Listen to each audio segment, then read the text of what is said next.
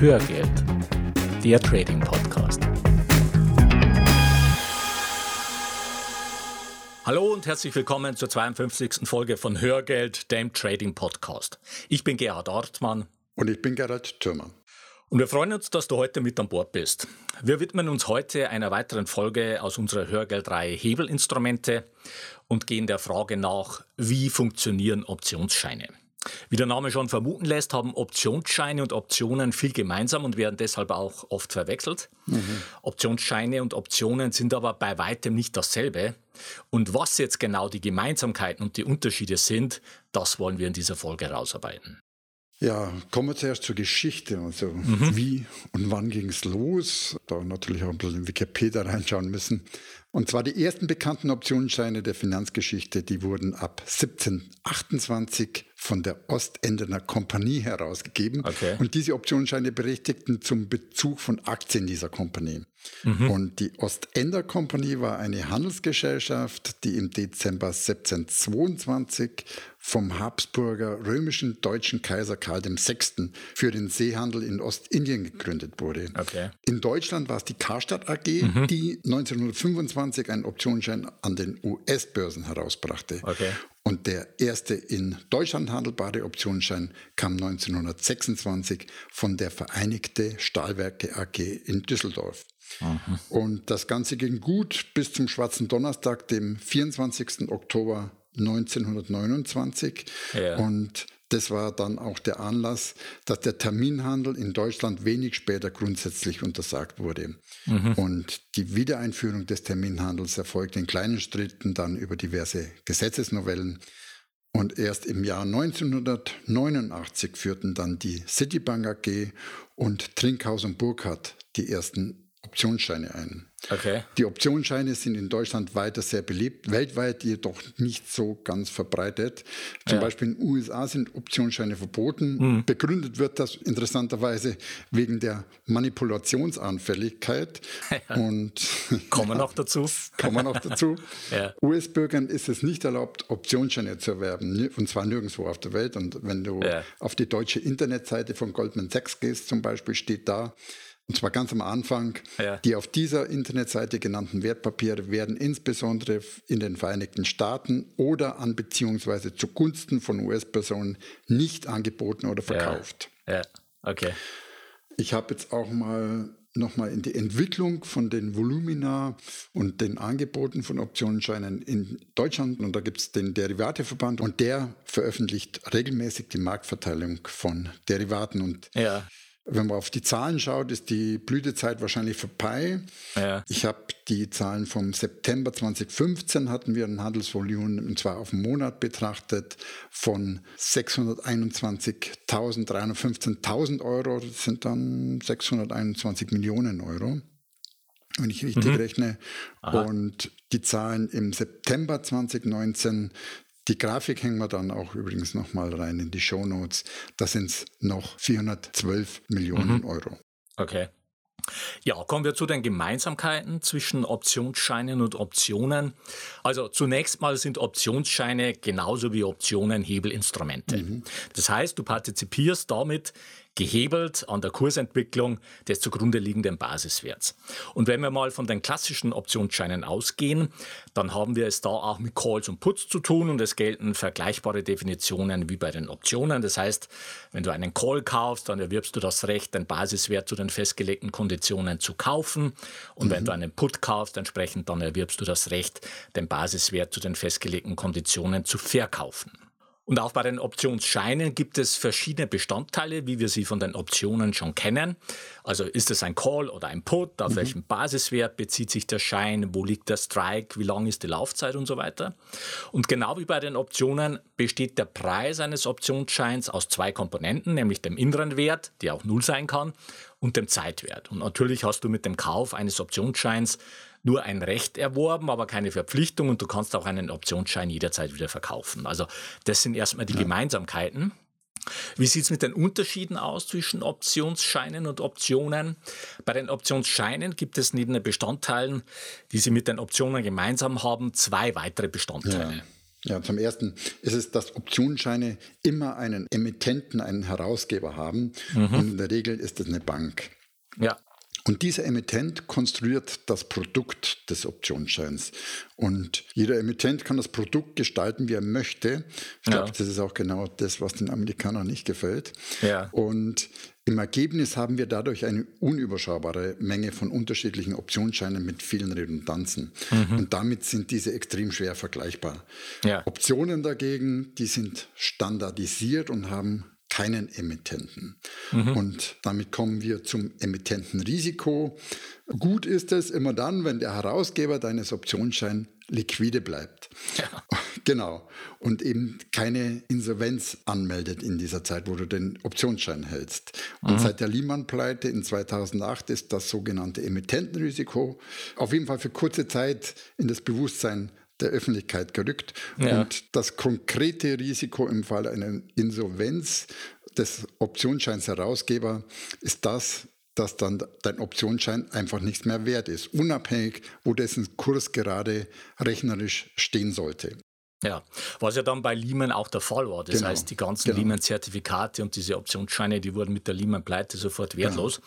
Und äh, meines Wissens haben einige betroffene Anleger dann auch prozessiert und haben, ja. ich glaube, zumindest einen Teil ihres Geldes ja. wiederbekommen. Aber das will man natürlich alles nee, nicht. Das, das macht auch keinen Spaß. Nicht, ja. mhm. Es ist einfach wichtig zu verstehen, dass ein Optionsschein ein Versprechen der Bank ist und damit ist mhm. die Bank dein Counterpart, wenn du einen ja. Optionsschein kaufst. Und wir hatten ja hier bei Hörgeld auch schon über das sogenannte Bail-in-Verfahren gesprochen, das seit 2017 in der EU gilt. Und dieses Verfahren tritt in Kraft, und das ist nochmal wichtig, ja. wenn eine Bank in finanzielle Schieflage gerät. Ja. Das heißt, da sind wir dann noch gar nicht an dem Punkt, dass die jetzt wirklich Insolvenz anmelden, sondern es geht erstmal um die Schieflage. Und Bail-in bedeutet dann konkret, dass die Gläubiger der Bank zur Behebung dieser Schieflage herangezogen werden. Und zu diesen Gläubigern zählen auch die Besitzer von Optionsscheinen und Zertifikaten. Mhm. Das heißt, mhm. es muss gar nicht erst zur Pleite der Bank kommen, ja. wie bei okay. Lehman, damit deine Optionsscheine in Gefahr mhm. sind, sondern es reicht schon eine Schieflage des Emittenten okay. und die Eröffnung des Bail-in-Verfahrens. Mhm. So, und bei Optionen dagegen, da ist dein Counterpart nicht die Bank, sondern ein anderer Börsenteilnehmer. Und da stellen die Börse und die Clearingstelle sicher, dass diese Börsenteilnehmer ihre Verpflichtungen erfüllen können. Deshalb gibt es bei Optionen kein Emittentenrisiko. Mhm. mhm. Jetzt machen wir eine kurze Werbung. Du würdest gerne lange Fahrzeiten, Arbeitswege und unnötige Wartezeiten sinnvoller nutzen? Dann ist Blinkist die richtige App für dich. Ja, denn Blinkist ist eine App, mit der du dir die Kernaussagen aus über 2500 Büchern in nur 15 Minuten durchlesen oder super praktisch anhören kannst. Und das Spektrum der Sachbücher reicht von Psychologie über persönliche Entwicklung, Business- und Leadership-Ratgeber, Biografien, populärwissenschaftliche Bücher, Börse und Geld, wie zum Beispiel Unangreifbar, deine Strategie für finanzielle Freiheit von Tony Robbins, hm. bis hin zu Gesundheit, Fitness und Ernährung. Du findest bei Blinkist alles Mögliche. Und am Ende von jedem Titel bekommst du konkrete Handlungsanweisungen, zum Beispiel Regeln für Kommunikation, Tricks für Gehaltsverhandlungen oder Lifehacks für deine Produktivität. Und die Titel werden von echten Menschen gelesen und produziert. Mhm. Und das ist auch ganz angenehm. Also ich habe mir gerade eben ja. zum Beispiel Der reichste Mann von Babylon okay. angehört. Da geht es um die Erfolgsgeheimnisse der Antike. Mhm. Warum Babylon, das war die wohlhabendste Stadt im Altertum. Und ja. ich denke, und das kommt auch da ein bisschen rüber auf, bei den Blinks, weil seine Bewohner den Wert des Geldes zu schätzen wussten. Okay. Und damals war schon klar, viel verdienen ist etwas anderes als reich sein. Ja, das gilt auch heute noch. Genau. Wir sind bei der App Blinkist. Jeden Monat ja. kommen bei Blinkist etwa 40 Titel hinzu. Nur 15 Minuten pro Titel zum Lesen oder zum Anhören. Und im Moment gibt es eine Aktion exklusiv für dich als Hörer von Hörgeld. Auf blinkist.de slash tradingpodcast erhältst mhm. du 25% Rabatt auf das Jahresabo Blinkist Premium. Ich buchstabiere Blinkist nochmal. B-L-I-N-K-I-S-T. Nochmal der Link. blinkist.de slash Trading Podcast. Und das Beste daran, du kannst dort alles erstmal kostenlos testen, bevor du ein Abo abschließt. Sichere dir jetzt 25% Rabatt unter blinkist.de slash Trading Podcast. Den Link findest du auch in den Show Notes. Ende der Werbung. Wir hatten vorhin darüber gesprochen, dass Optionsscheine einen Emittenten haben. Und eine weitere Konsequenz aus der Tatsache, dass Optionsscheine von Banken herausgegeben werden, ist die, dass die Banken als sogenannte Market Maker für ihre Optionsscheine agieren. Was heißt das? Die Market Maker stellen An- und Verkaufskurse für die Scheine und handeln auch selbst mit den Scheinen, um mhm. eine entsprechende Liquidität sicherzustellen. Ja? Und das klingt erstmal ganz, ganz positiv. Ja? Man, man will ja natürlich Liquidität, aber du ahnst vielleicht schon die Problematik, die damit einhergeht. Die Banken haben da eine doppelte Rolle. Ja. Sie stellen die Kurse und sie handeln zu diesen Kursen. Und da liegt es natürlich nahe, dass sie die Kurse auch gerne mal zu ihren Gunsten stellen. Ja, und da muss man auch kein Anhänger von Verschwörungstheorien ja. sein, um so etwas zu glauben, sondern da musst du dir einfach nur verschiedene Optionsscheine mit den gleichen Ausstattungsmerkmalen, aber von verschiedenen Emittenten anschauen. Dann wirst du sehen, wie stark die Preise da auseinandergehen können.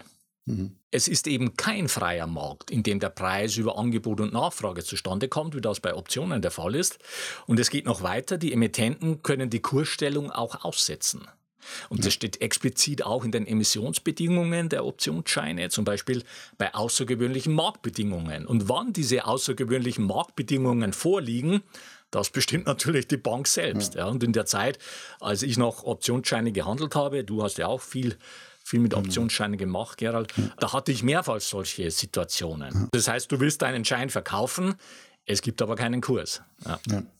Wir sind bei den Bestandteilen von Optionsscheinen, die wir so bei Optionen nicht vorfinden. Wir hatten als ersten Bestandteil den Emittenten und der zweite solche Bestandteil ist das Bezugsverhältnis. Wir hatten ja in der mhm. Hörgeldfolge 50 gelernt, dass Optionen in Kontrakten zu 100 gehandelt werden. Das heißt, ja. ein Optionskontrakt bezieht sich auf 100 Stück des Basiswerts, also zum Beispiel auf 100 Microsoft-Aktien.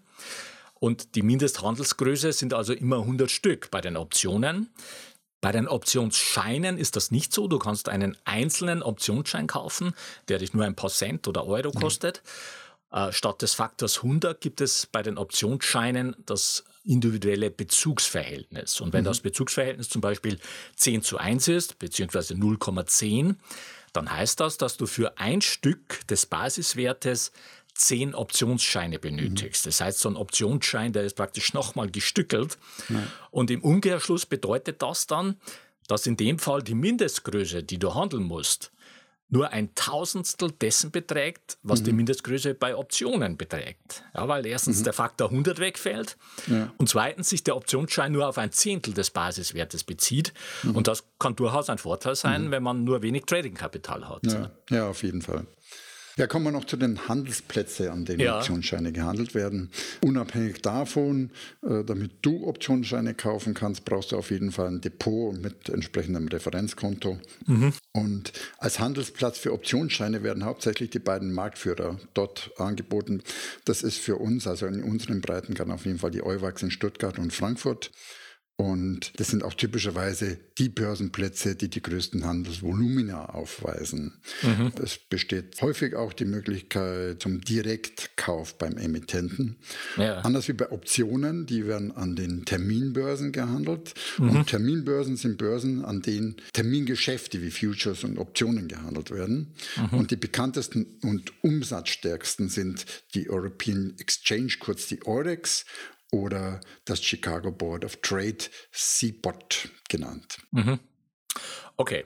Wir sind bei den Unterschieden zwischen Optionsscheinen und Optionen und ein weiterer wichtiger Unterschied ist die fehlende Möglichkeit, mit Optionsscheinen Stillhaltergeschäfte zu machen, das heißt mhm. Short zu gehen. Ja. Du kannst ja bei Optionen die Rolle des Stillhalters einnehmen, das heißt, du kannst die Gegenpartei zum Käufer der Option einnehmen.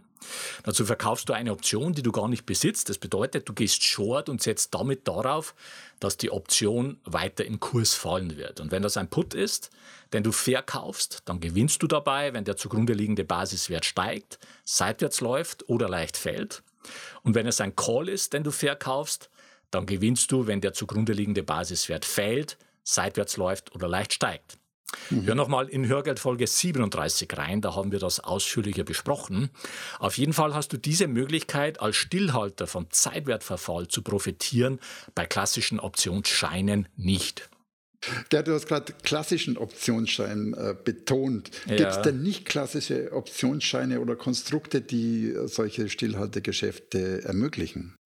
Ja, also nicht in der Form, dass du short gehen könntest mhm. mit einem Optionsschein, ja. aber es gibt mittlerweile tatsächlich sogenannte Discount-Optionsscheine auf einige Basiswerte. Und diese Discount-Optionsscheine, die bestehen aus einer Long-Komponente und einer Short-Komponente. Mhm. Die setzen sich im Hintergrund auch tatsächlich aus Optionen zusammen, äh, sind aber nach außen hin als, als Optionsschein aufgelegt. Und im Optionsjargon sind das sogenannte Debit Spreads. Damit deckelst du praktisch deinen Gewinn, erhältst aber dafür einen Discount. Mhm. Das heißt, du hast eine Short-Komponente mit drin aber du gehst damit jetzt nicht klassisch short mit deinem Optionsschein. Ja, ja, okay. Und damit kommen wir zum Fazit für die heutige Folge. Erstens, Optionsscheine haben viele Gemeinsamkeiten mit Optionen. Es gibt aber auch gravierende Unterschiede. Zweitens, Optionsscheine haben ein Emittentenrisiko. Drittens, die Banken stellen die Kurse. Viertens, du kannst Optionsscheine stückweise kaufen. Und fünftens, du kannst mit Optionsscheinen nicht short gehen. Mhm. An der Stelle wollen wir dich nochmal auf den jährlichen Finanzkongress hinweisen, der dieses Jahr vom 11. bis 15. November stattfindet. Das ist ein Online-Kongress mit über 40 Speakern rund um das Thema Vermögensaufbau. Und wir werden dort ebenfalls einen Vortrag halten, nämlich zur SMS-R-Methodik.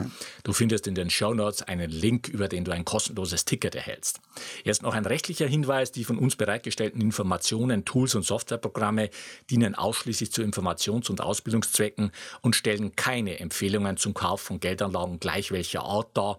Du bist für deine Anlageentscheidungen mhm. selbstverantwortlich. Mhm. Und jetzt zu unserer Bitte in eigener Sache.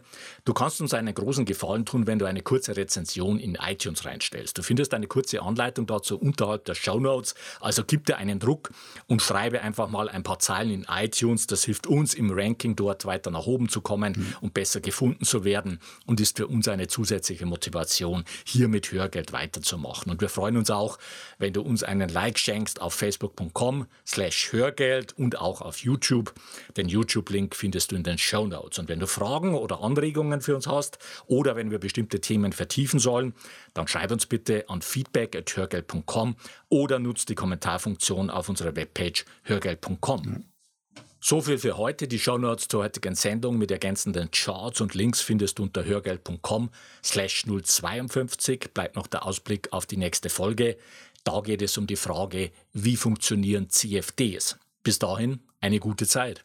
Ja, mach es gut und wir wünschen dir weiter viel Spaß mit dem Thema Börse und wir laden dich ein, auf diesem Weg die Verantwortung für deine Vermögensanlage selbst in die Hand zu nehmen. Die Geschichte geht weiter.